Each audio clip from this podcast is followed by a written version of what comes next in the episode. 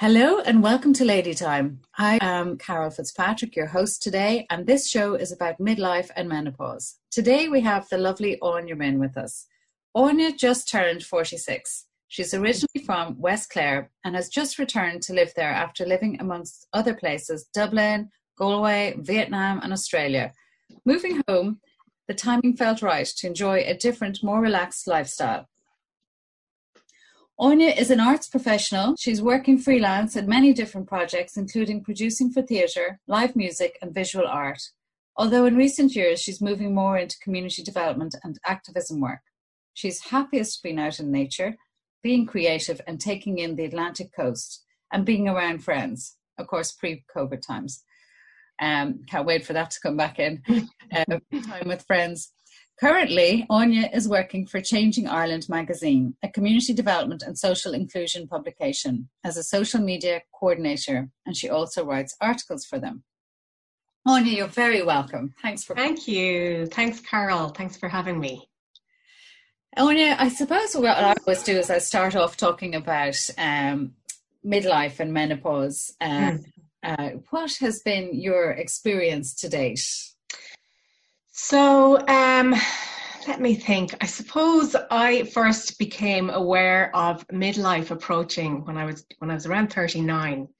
And I remember that time very well because I was really kind of conscious about turning 40 and I was like, I'm not ready to turn 40. You know, it just fe- it just felt I had so much more in life to do and I felt like 40 was like a really, you know, kind of pinnacle age and I was just I, I wasn't that uh, happy about it, let's just say.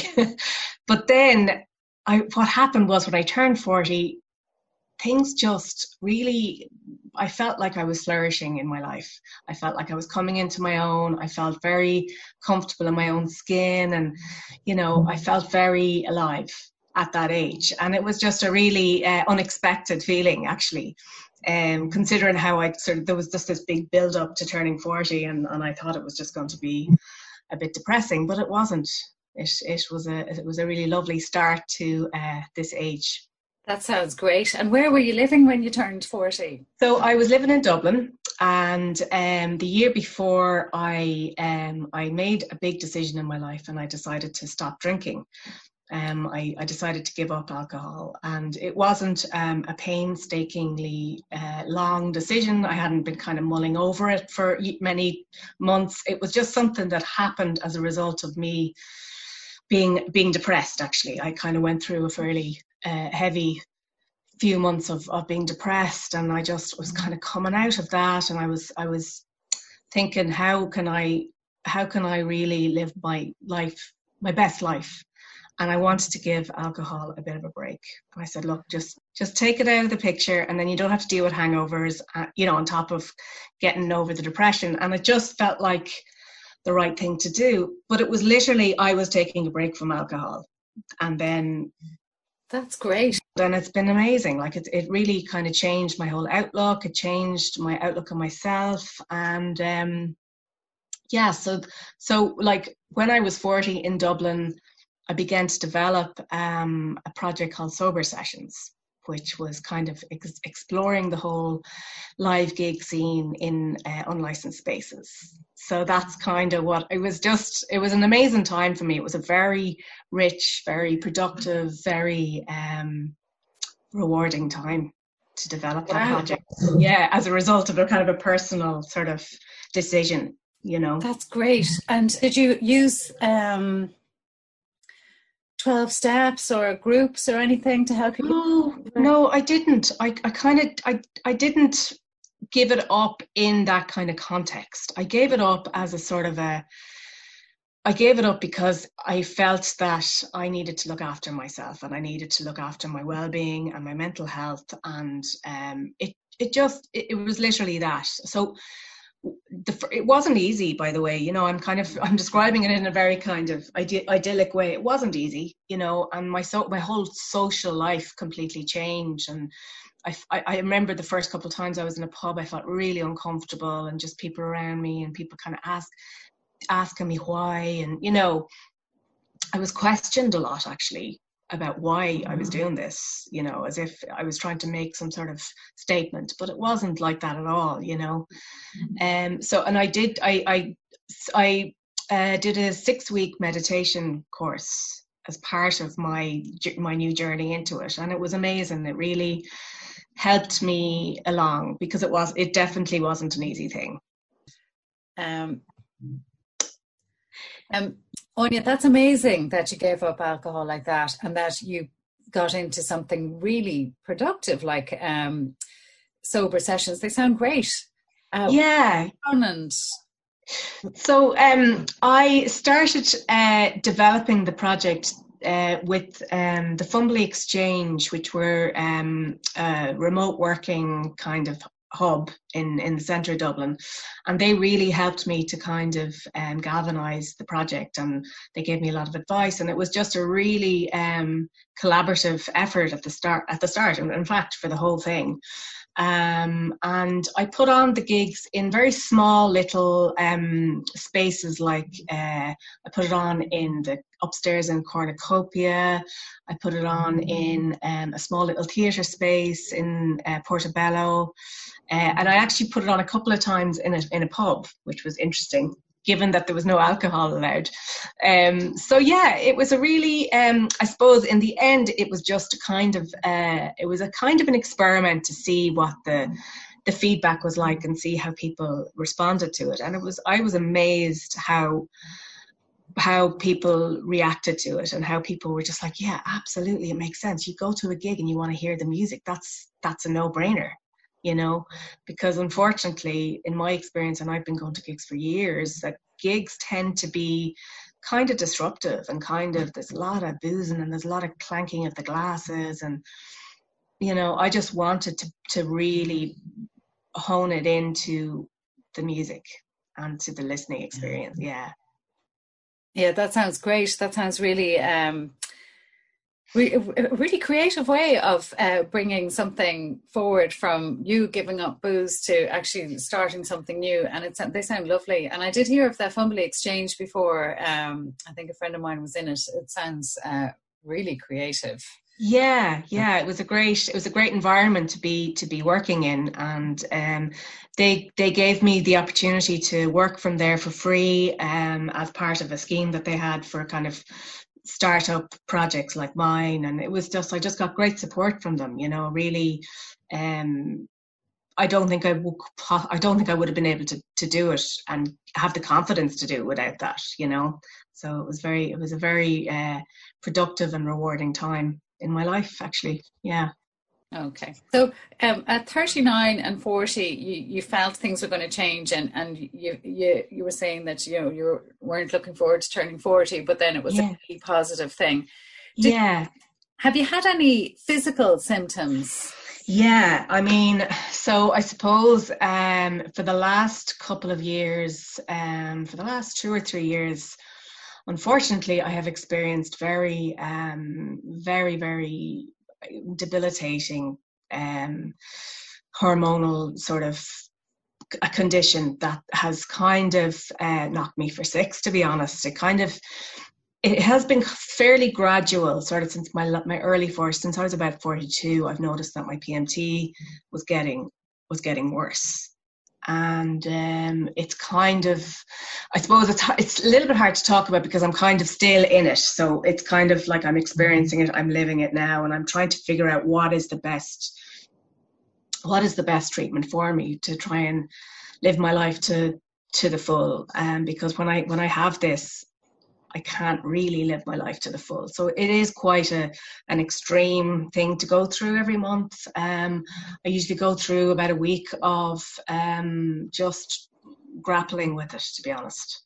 You know, so physically and physically, not so much actually. I mean, you know, I get the usual bloating and headaches and stuff like that, but it's really, it's really a, a psychological mental health kind of thing where it just brings up very very strong feelings of um, depression and uh, anxiety and despair. I mean that's one of the words that i would use a lot to describe.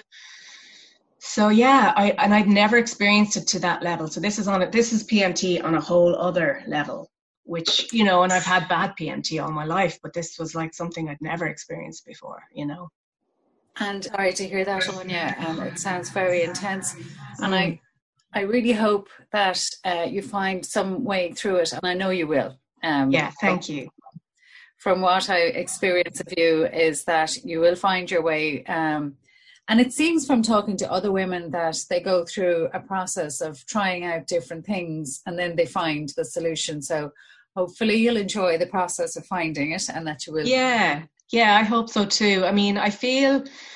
I feel for the first time just recently that I'm kind I'm I'm kind of getting on top of it. Like I'm kind of when what I mean by that is I'm I'm really committing I'm I'm making commitments for myself to try and try and tackle this in the best way that I that is right for me.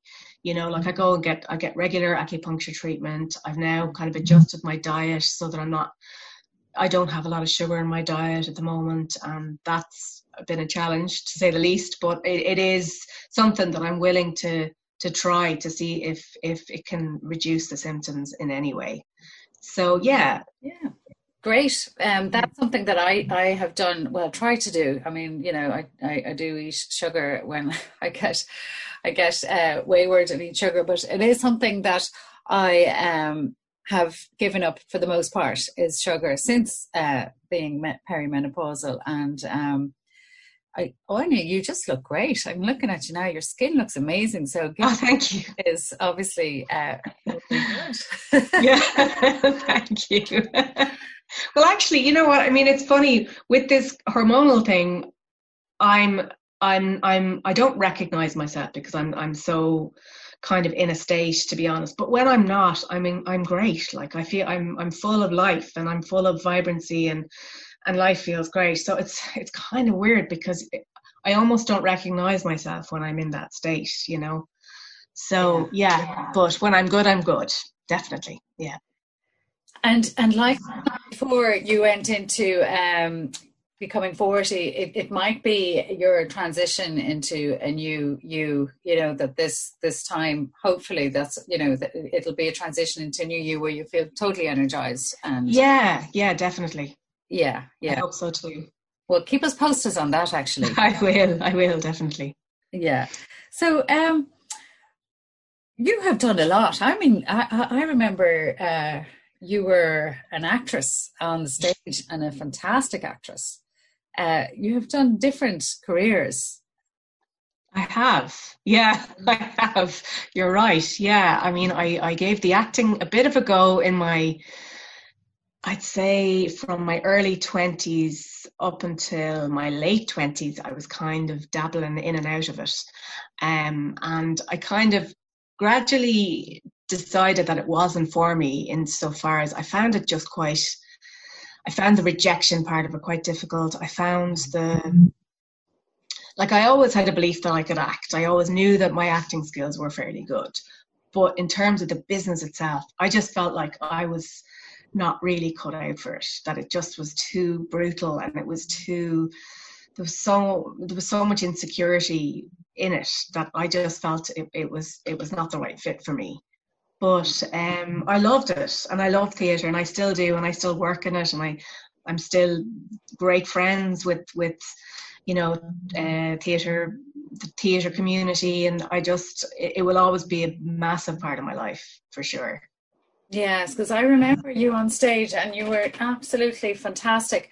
And um, well, I suppose it's great you're still in it because then you understand what actors are going through, what they've come through to get to the point where they're in a production, and uh, all the all the insecurities that go with the process as well. Absolutely, yeah, yeah. Like it's a it's a very tough, and I think I think it's it was it's a tough industry for women as well. Excuse me, I'm just going to take some water.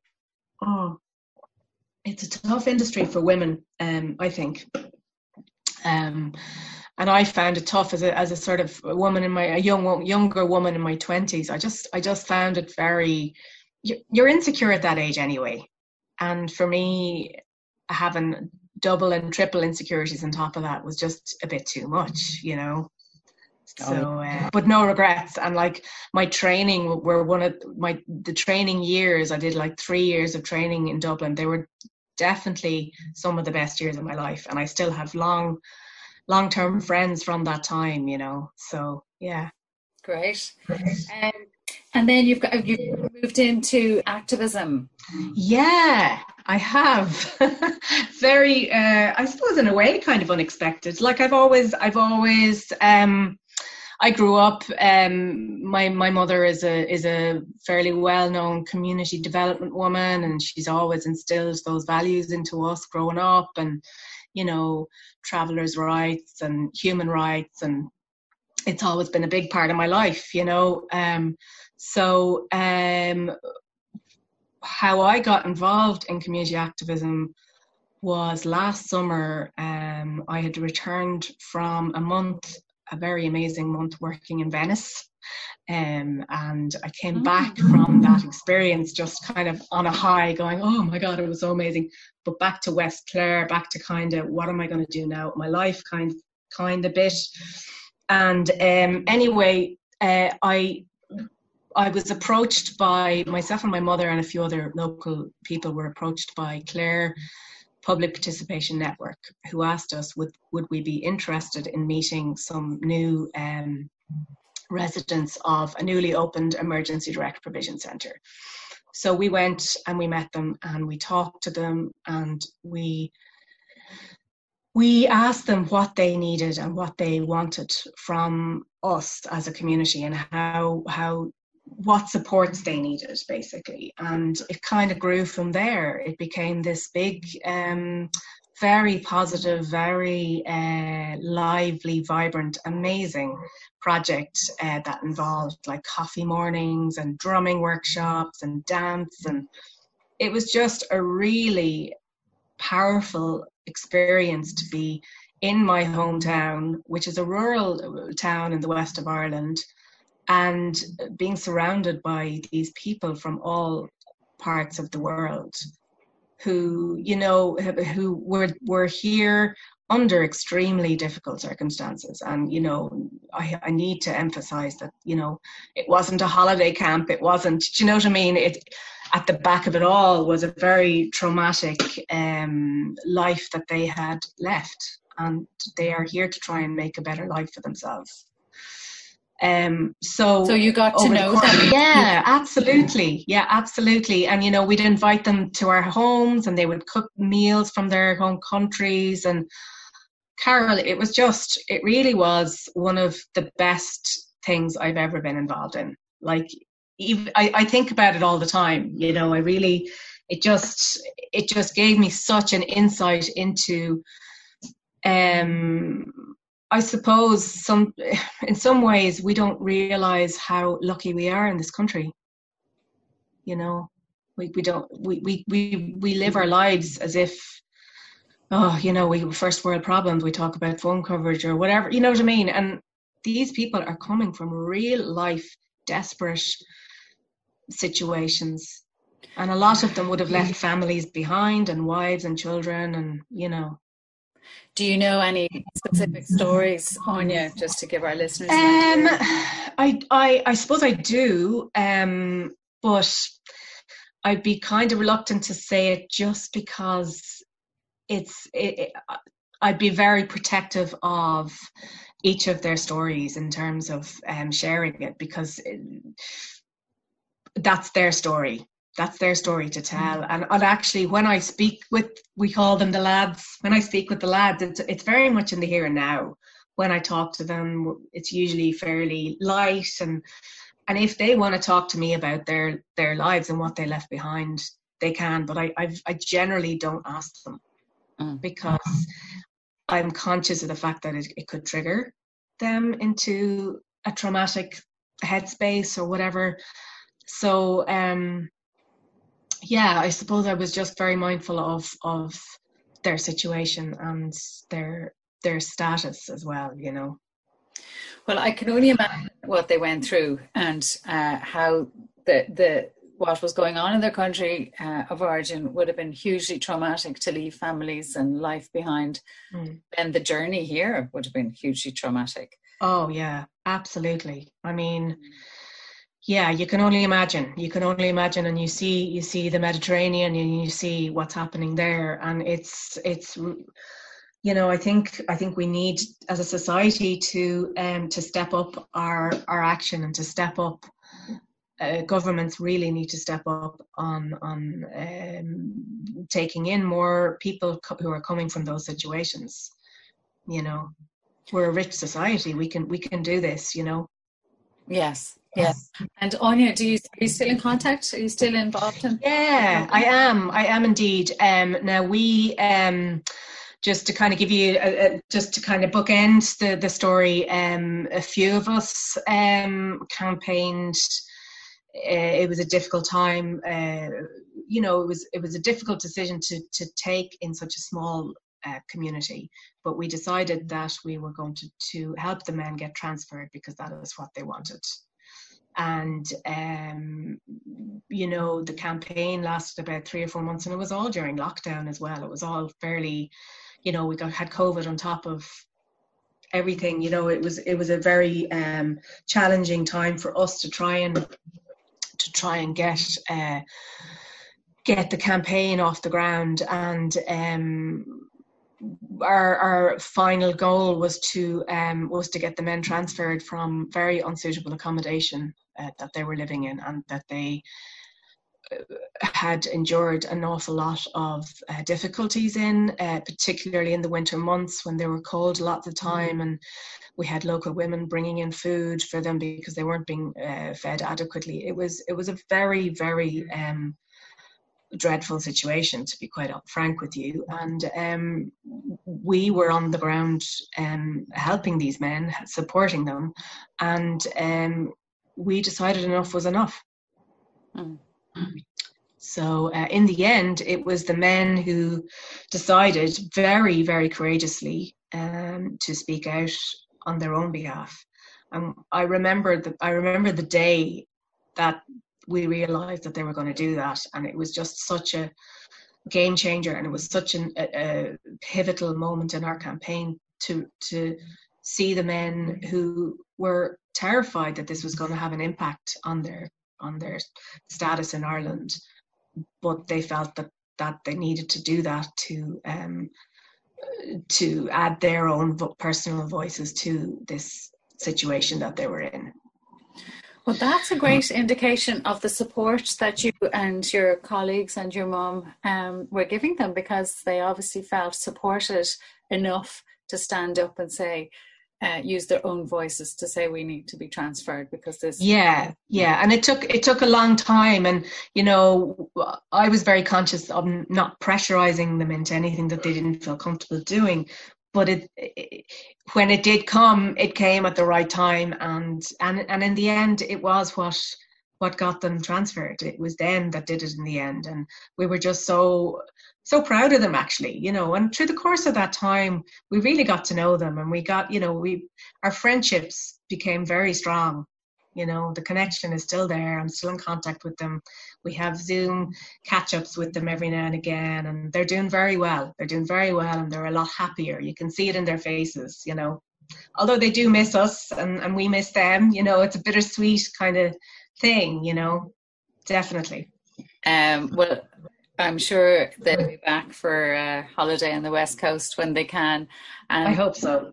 I'm sure what you provided for them with your colleagues was uh, unforgettable. Yeah, yeah. I mean, I they, they they every time we talk to them, it's it's uh, the main it's the main starter of the conversation. Just how thankful they are, you know, and how they've just just got so much um, gratitude. And um, and like the, the the thing that i've learned most about that experience was how resilient and how strong these people are mm. uh, how strong they are and how positive even through all that like and it was a very difficult time they they still managed to find time to laugh and tease each other and have the crack you know so i i just i was so inspired by them really was Wow, that's very impressive. Mm. Um, and it is that laughter that helps them be resilient, I'm sure, and that drumming that helps them. Oh, completely. We had we had this amazing um, Brian Fleming. He's a he's a, uh, a very well known um, drumming professional who happens to live locally and he used to run these amazing workshops with his partner who's a dancer and we'd have african dance classes and drumming and it was just i remember i'll, I'll never forget the first day that we did it up up in the community center in, in, in the town and the place was just electric. The atmosphere what you could cut a knife with it it was one of the best days i'll ever remember. Yeah it was amazing it's it's just a pity that there's a there's a an attitude out there that you know people are are ignorant and people are not educated about what um what the reasons are that these people are are are coming to our country you know? And get to know them get go you know I, when the whole thing up in um, what was the town in Connemara? In Oughterard, yeah, that was all happening around the time that we were really establishing things here. And actually uh, RTE came down and did a did a little piece on us because it was so uh, in contrast with what was happening up in Oughterard so you know we we felt like people are missing out if they think that there's any sort of threat or any sort of um, this whole thing of we weren't we weren't consulted. Um, yeah it just was in very much contrast to what we were achieving you know, and what what the lads were getting out of our the projects that we were running for them. It was a, it was an, it was a two way thing. It wasn't just us providing this; we were getting a lot from them as well. You know.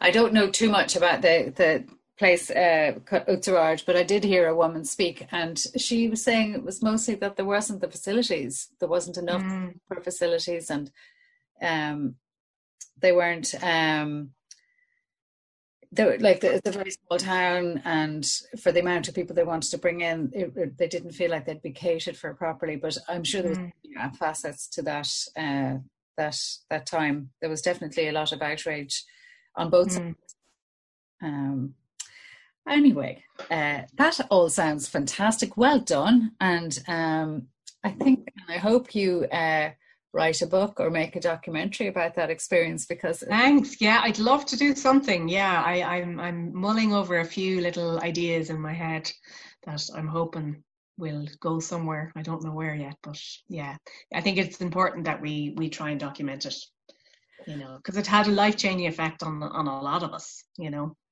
Yes, I think I think I think those stories need to get out, Anya. I don't think people, uh, a lot of people don't they don't really know what what's going on. You know, they don't meet people who are arriving from other countries. They see them, but they might not feel comfortable to talk to them. And they, so, your experience will be uh, hugely important in in just integrating. More. Yeah, yeah, absolutely. Yeah, and yeah. like, yeah, I mean, anybody who.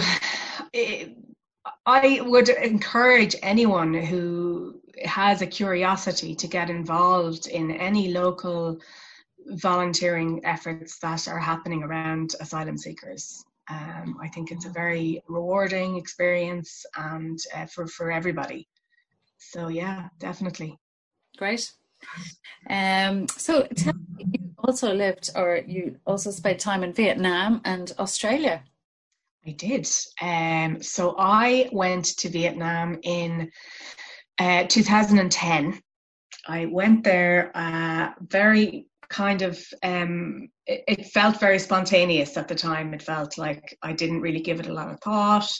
I was just doing it because the opportunity landed on my lap, and I was like, okay, I think I'm just going to go for this now. You know, I just, it was just one of those very spontaneous things that happened within six weeks kind of thing and I went over there to work for the Christina Noble Children's Foundation. Mm-hmm. And I was taking over from my, a friend of mine, Kierna, who was running the art and music project there for six years previous. And she was coming back here with her husband, and um, she thought of me, and she said, "Look, I think you, I think you can take over, and you can do this." And and that was it. Like I went over, and it was um, wow. I mean, I have to say, the first few months of living in, in, in Ho Chi Minh City were an absolute, like, I can't even really put it into words how intense it was because I was trying to get my head around uh, the, the, the fast paced lifestyle of this massive big city and people everywhere and you know motorbikes and not being able to cross the road and the food and the smells. I mean it was just a sensory overload. And it took me a long time to properly really adapt into that culture. Um, and as well as that i was adapting into a new way of working. And i was working in this really incredibly um, it was a beautiful project actually. It was working with uh, disadvantaged children who um, were part of this art and music project and they would come in and they would do their dance classes and it was a really positive again not too dissimilar to what what I just talked about, you know, um, insofar as um, these children have very difficult lives, um, they work on the streets with their parents and, you know, are, are living in poverty essentially. And um, this was kind of a chance for them to kind of reconnect with their childhood and get back into just being free spirited and, and dancing and painting. And it was an amazing experience. It really was. And um, i suppose for me personally being out there um, taught me a lot again about um, resilience and about uh, overcoming adversity and and um, just yeah and just how powerful you know being creative is and, and having a creative outlet especially for young children to be able to express themselves in that way is just it's very empowering for them you oh, know yeah. I work i work with clients one to one and uh, definitely have a few clients who are older now but never got the chance when they were younger to be a child. And it is so important to learn to play as a child if you can. Yeah and yeah absolutely absolutely. And like uh, yeah and that's actually very very true in with their in relation to their lives because they didn't really have a chance a lot of the time to just be kids and just mm. so um yeah i was very it was a very privileged time for me actually just to be able to give that give them that opportunity again in life you know? And what a privilege you get them Oh, thank you. it was the hardest. It was one of the hardest places to leave. I tell you, it was. I, I try. I think I tried to leave quite a few times. I, I missed Ireland a lot. I missed my family. I felt very far away from Ireland, which which obviously I was, but I it was a real tug tug of war thing. You know, I, I, I wanted to stay for the kids, but I also missed my family, and I realized, you know, that I needed to just make the decision for myself, and and that was to leave and go back home. And uh, it was a hard, hard decision to make. Definitely, yeah. Yeah, I imagine those lovely children. Well, mm. and they'll probably come on holiday sometime to see you. oh, wouldn't it be amazing? I'd love to see them. Oh, yeah. And in Australia, did you do something similar? No, Australia was more um, that was more me having the first experience of living away uh, abroad. That was my first time living away from Ireland, and it was really just that moment in my life where I just wanted to be a free spirit and go off traveling and get up to Divament and, you know, let my hair down. And I was in my mid 20s, I think I was about 25, 26. And that was the time when everybody was doing the one year working holiday visa. And I just was like, okay, I better just do this. This sounds like great crack. So off I went. And um, yeah, it was, it was amazing. It was, it was very much about the experience of just living there and traveling around a bit. And um, I didn't do any voluntary work or I didn't work in those kind of um, fields at all. I just, uh, it was more of a personal kind of uh, journey of discovery and trying to uh, figure out actually what I wanted to do with my life. Um, at that point, I was still kind of in the theatre world and I was still wondering if acting was for me. And I decided then that I, I, when I was there, I decided that I wanted to kind of move on from it. And uh, yeah, Great. Oh, well done. So, Anya, what would be your greatest challenge in life so far? Oh, it's a big question, isn't it? Um, I I would have to say this time that I'm in at the moment is very challenging. I'll have to admit that. You know, um, I love being in my 40s. I love um, the fact that I'm comfortable in my own skin and I have a lot of great friends and I have great family and I have a lot to be grateful for and thankful for. But, you know, in terms of this phase that I'm in uh, with my hormones and with this, the changes in my, in my body and, um, yeah, it's, cha- it's very, very challenging, you know, um, and, uh, I I do have a lot of hope that I can overcome it and that I can find the right um, treatment to live my best life again. But right now, at this juncture, I'm just things are are are and can be quite challenging. But I yeah. do have hope at the end of that. I do have hope. Yeah. I hope so too, and I know so. I know so. Yeah, you will get through this time. Um, what has been an achievement you're particularly proud of, Anya?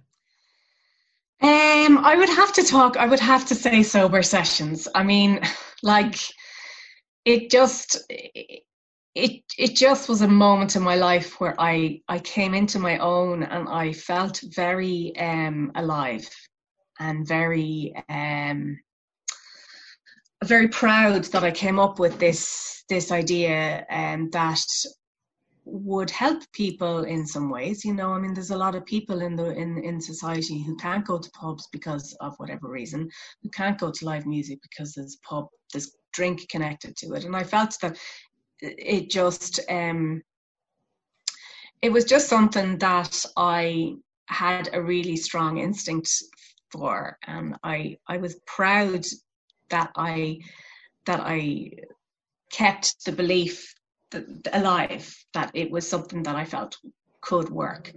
And I suppose the moments that really um, tops that was when I pitched this this idea around sober sessions to a live audience, and it was part of a social entrepreneurs um, live um, seminar thing where three startups were allowed to speak about their project, and then the audience would vote for the best one and I won. And um, I've never won anything in my life. and I was the most nervous I've ever been, ever. I thought I was going to fall with the nerves. I was so nervous. But um, just that feeling of being on my own on the stage, reading out my notes about why I did this and the personal journey that I went on to achieve it and to try and to make sure that the vision of it was was was there. It was just an amazing moment. I that moment in particular, yeah, yeah, it was uh, it was a special special time, and I, uh, uh, yeah, I think that's probably one of the the standout ones for me, for sure. Well, that's pretty impressive, uh, if I may say so myself. Anya, what would uh, what visions and hopes and dreams do you have for the future? For the future, um, I I would like to see um, more equality in our society.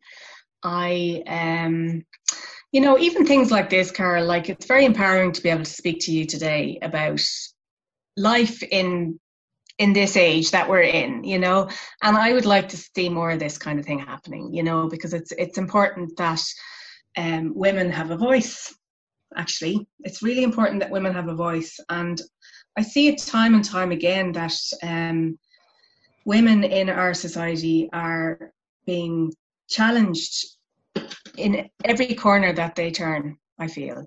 And um, where am I going with that? I just um,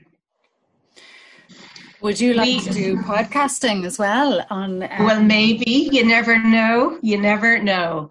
Yeah, Brilliant. anything is possible. Anything is possible. Yeah, yeah, yeah. So just like what I was, uh, what I want to say as well is that women tend to suffer in silence, and particularly around this time when when it is challenging, and we we do have a lot of things to to deal with. Um, I think it's important that we're able to um, speak with other women and get our, our voices heard.